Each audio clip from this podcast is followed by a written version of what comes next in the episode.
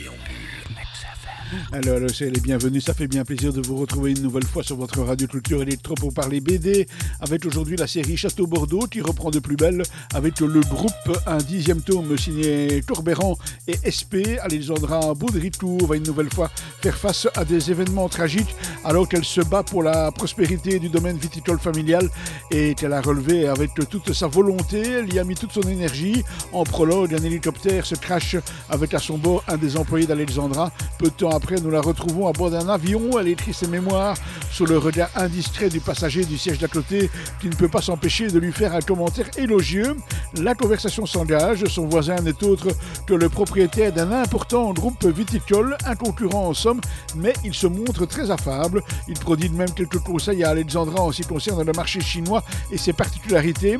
C'est le début d'une relation de confiance. La confiance semble par contre faire défaut au sein du euh, du couple d'Alexandra et de son mari.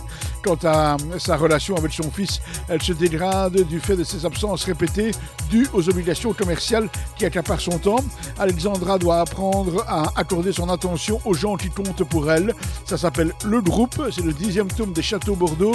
C'est un excellent cru signé Tourberan et SP. C'est aux éditions de l'ENA et c'est une bande dessinée qui a été comme chaque fois résumée pour nous par Marc Descornet. On vous souhaite bien sûr de passer d'excellents moments à l'écoute des programmes de Mix FM et on se retrouve euh, demain avec une autre bande dessinée.